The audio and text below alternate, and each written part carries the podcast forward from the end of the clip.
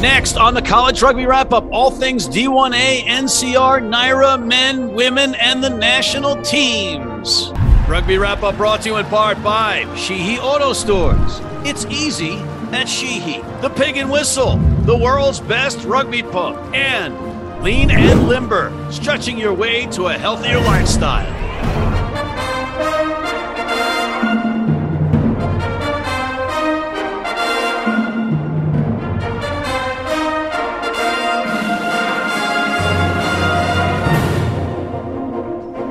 Hey, everybody, welcome back to the College Rugby Wrap Up, powered by Rugby Wrap Up, Matt McCarthy in Midtown Manhattan. And I am joined again by some heavy hitters in the college rugby landscape.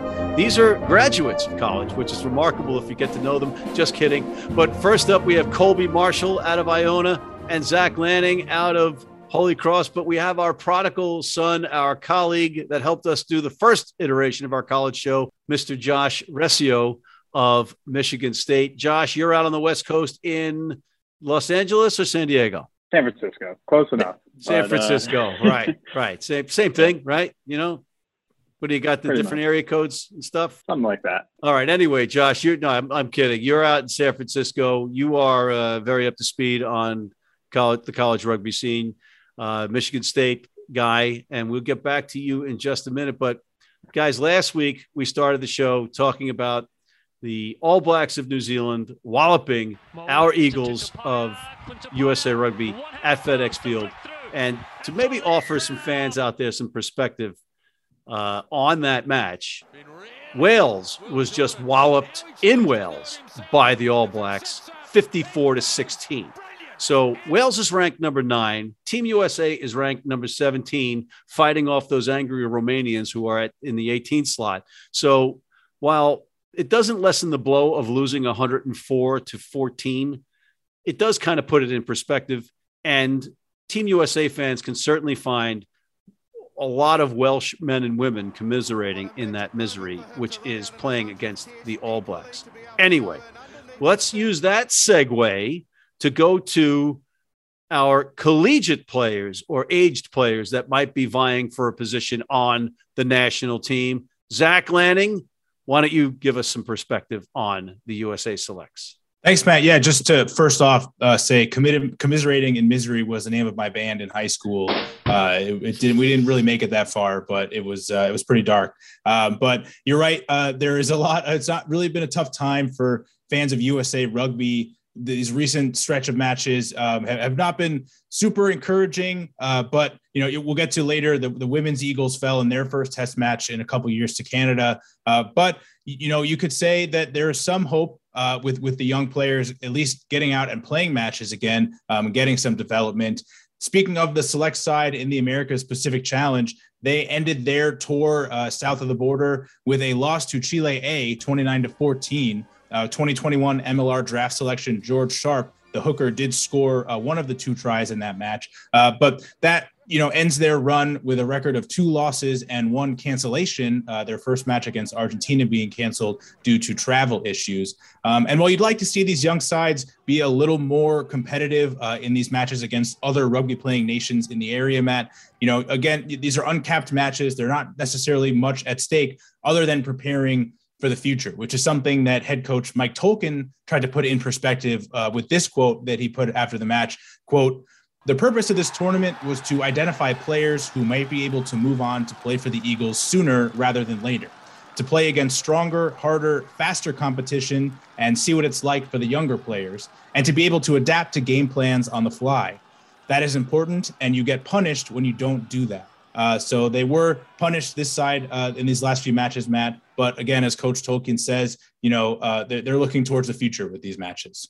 Uh, you know, Mike Tolkin has become the James Brown of rugby. He's the hardest working man in show business in rugby. That is because he's coaching the 15s USA selects in different countries. He's uh, running the Premier Sevens, the professional rugby sevens. He's also doing color commentary in Major League Rugby matches he's all over the place. So, you know, if anybody knows the American rugby landscape, it's him. But that doesn't make it easier for those people smashing the water cooler in their offices and flipping over tables, seeing that we're losing to Chile and to Brazil, particularly with the timing of us getting destroyed by the All Blacks. Right. Yeah. I, I think, you know, while rugby fans would like to see some more progress and some of this potential turn into wins on the pitch, uh, you can't deny that win or loss, these matches are valuable experiences for these young players, you know, playing against the, the best of the best around the world, or at least, you know, their level, same level of competition. Uh, so it, again, we'd like to see some of this potential start turning into something real and concrete. But for now, it's just good to get on the pitch and play some rugby, I think. Let's get back to college rugby on American soil. Colby, fill us in on the NCR, the National Collegiate Rugby scene.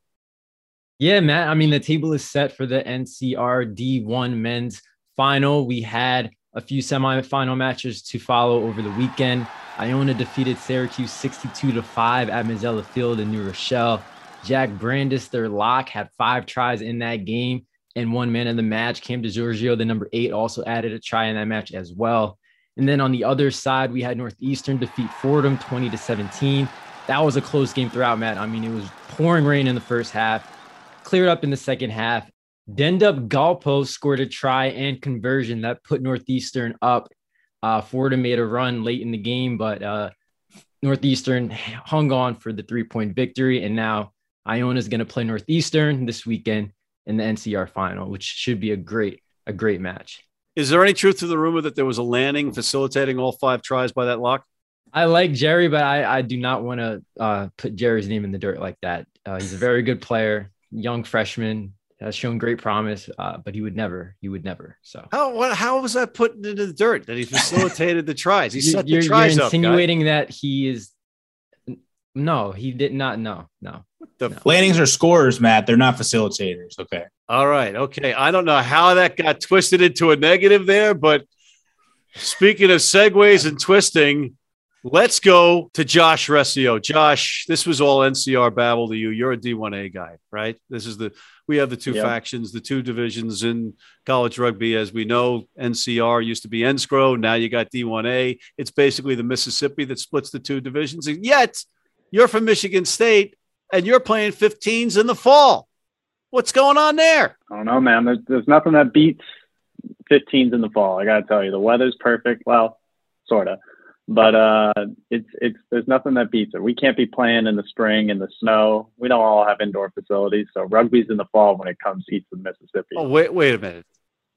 University at Buffalo, we played 15s in the fall and spring. We didn't have any indoor facilities. Don't tell me that the weather's any different. Okay, A, and B, your school represents the problem with the whole D1A NCR conflict. It's because you want to play in the fall in 15s, but so does the NCR, right?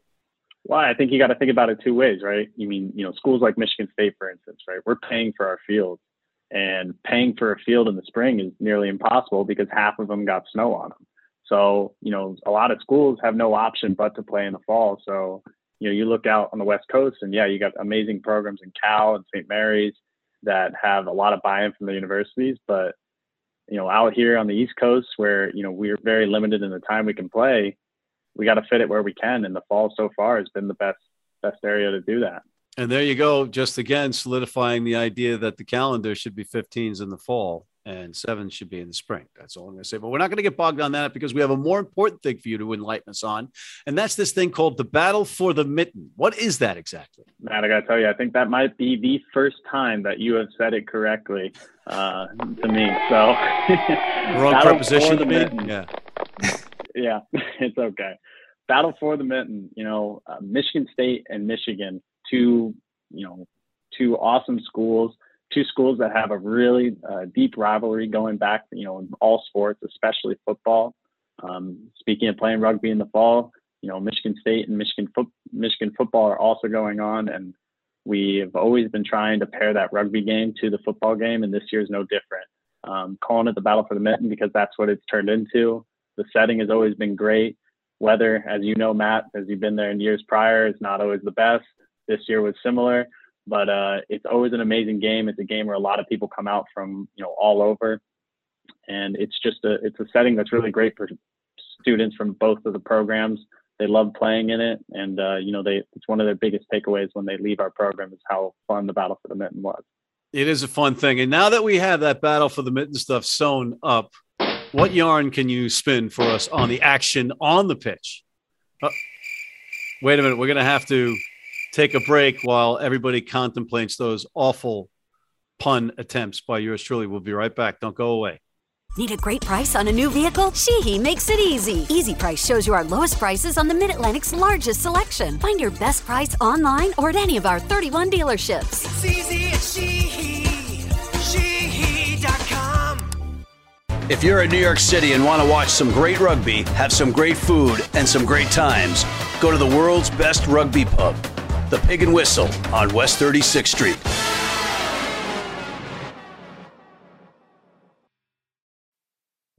Been blind since I was four. And I've never seen a beer commercial or a beer label. None of that stuff influences me. I drink beer because of the taste. And my beer is Pabst Blue Ribbon. It has the taste and the flavor. What do you think's on the label? I think there's a a naked woman riding on a unicorn, jumping over fire.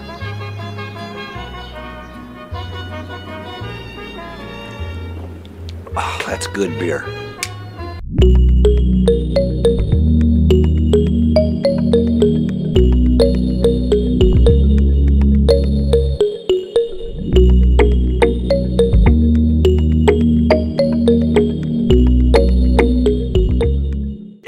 Back. Josh Rescio, we left the folks with a cliffhanger. Can you please pull us all in off the ledge and give us some intel and some input on what's going on in D1A?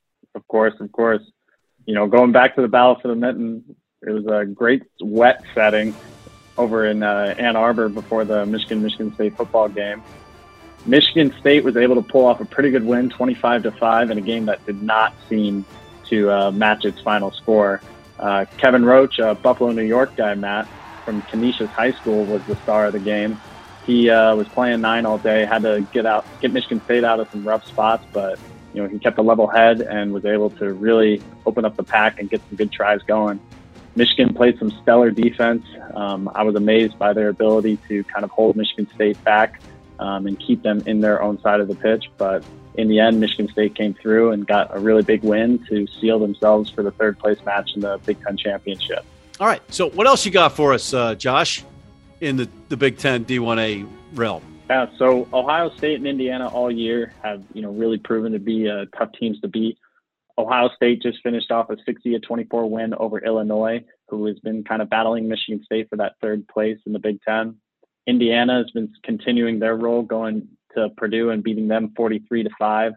Indiana and Ohio State are pretty much locked in for the Big Ten championship game, November 13th in Chicago.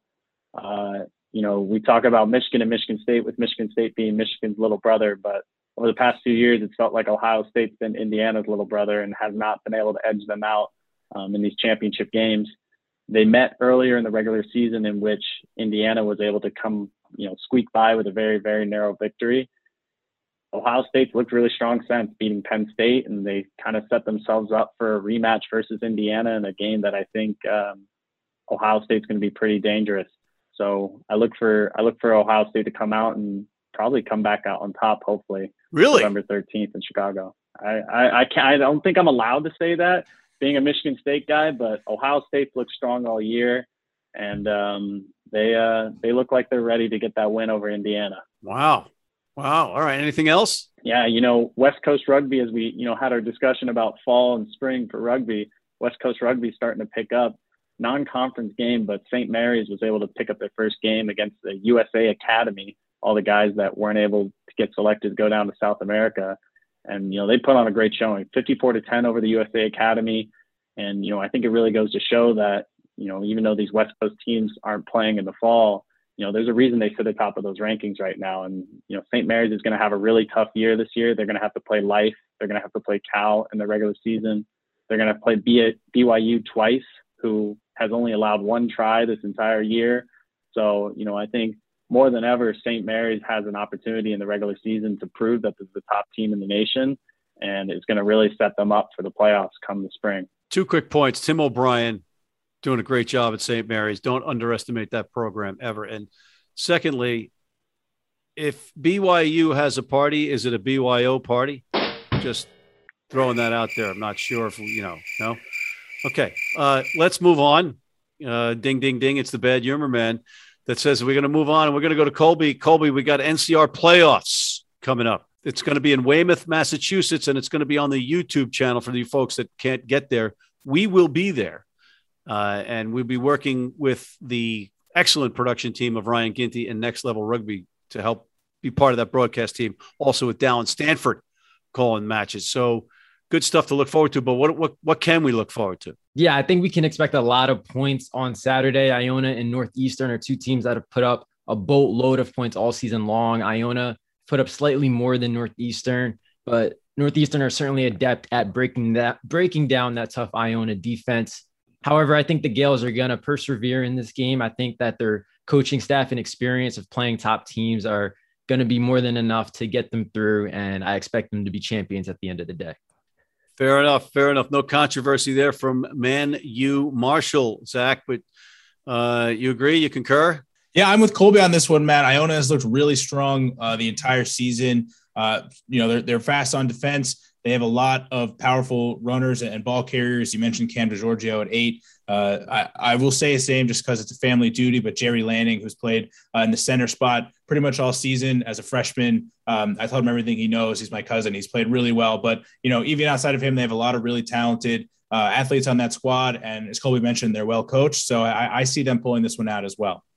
Josh, are these guys too partial? I think they might be. I think they might be. I uh, I went over and I watched the Northeastern practice last year, and I got to tell you, they look like a really solid group, and I think that they're going to pull out the win. So I'm going to go with Northeastern. I'm going to differ with you on this one because Paul Burke uh, is a head coach at Iona, and he is my former New York Rugby Club teammate. And Paul Burke was an unbelievable rugby player, great eight eight man. Uh, if he's going to get anything out of a team, it's going to be out of that pack. And I think when you got a lock scoring five tries, that pack is humming on all cylinders. I'm looking for a pack dominated Iona Gales victory. Zach, once again, we've saved the best for last. Let's talk about the NCAA sanctioned women's scene. Yeah, before we get into the specifics on the college level, Matt, just wanted to shout out a couple of college talents who made their debuts in, in, at the international test level for the USA Women's Eagles. I mentioned earlier they played Canada in their first test uh, in the last couple of years. They lost that game, unfortunately, 15 to 9. But uh, Sahir Hamdan, a senior at Life University, received her first cap at hooker in that match. And uh, 2016 2017 M.A. Sorensen Award winner Ilona Maher, who played her college ball at Quinnipiac, received her first cap in the 15s match as well. Uh, Maher g- getting the call up to replace her Olympic sevens teammate Kristi Kirshe, who was unfortunately forced to withdraw due to injury. Uh, but those were just, you know, uh, some current and, and former college talents. Matt, that roster packed with with college talent from uh, all different years in, in, the most in the recent history. Uh, a lot of really really great college players there who've gone on to play at the pro level here in the WPL and then also in Europe. All right, you know what? There had to be some trash talking going on between scrum halves in the Eagles camp as well, right? Yeah, that's a really interesting story, Matt. You know, we mentioned on last week's episode that Penn State was taking on Davenport last weekend. Uh, Penn State hugely represented on that women's Eagle squad, eight Penn Staters, including scrum half Carly Waters. Uh, and then her backup scrum half, Olivia Ortiz, actually played at Davenport, uh, had a really great career at Davenport, and con- continues to coach at Davenport as well. Uh, so Penn State taking on Davenport last weekend. Davenport undefeated in Big Ten play. Penn State perennial powerhouse. Uh, Penn State was able to win that game 34 to 12. Matt uh, Carly Waters had told me that that's how they were going to determine selection for that first Canada test. I don't think exactly that's how they went about it, uh, but Penn State was triumphant in that. Uh, but can't take away from what was a really dominant season uh, in the Big Ten by by Davenport, uh, newer to the scene um, than some of these other teams, and a bright future ahead for that program. Oh, one quick note: that Dartmouth and Harvard also won their matches, right? And they and they also won them in a big way. Yeah, that's right, Matt. So both uh, both teams, after their long anticipated matchup last weekend, uh, went to Dartmouth. Dartmouth secured their undefeated season and top spot in the NIRA standings. Uh, by defeating Brown. Harvard beat Army uh, to secure that second place spot, but Dartmouth ultimately wins the Ivy League championship. And both of these teams still on track to face each other in the playoffs coming up. And rumor has it that both Dartmouth and Harvard vanquished their opponents in the third half in pop quizzes in DiffEq, differential equations, and quantum mechanics. They're very smart, guys. They're very smart. Okay. All right. We're going to let that one settle. Uh, great work again, guys. But before we go, we do have our picks as per Joey Rasmus and the Silverback Elite High Performance Group. They come up with these picks. You can pick them too by looking at the link. Here's what we did last week, and here's what we got ahead of us this week. On that note, I want to thank Mr. Colby Marshall in his Manchester United zip up jacket, Mr. Zach Lanning in his Holy Cross Crusaders jacket, shirt, okay, and Josh Rescio dressing very LA slash San Francisco in his black with his avant garde background. It's okay. All right, I'm Matt McCarthy. Thank you guys. Much appreciated. We'll see you next week. In the meantime, make sure you check out our other segments, including our spirited segment with Eagle 168 Tony Riddell and Rugby United New York executive Rick Solizzo re the All Blacks dismantling of Team USA, our interview with Kevin Flynn, co founder of the XV series, and upcoming United Rugby Championship shows.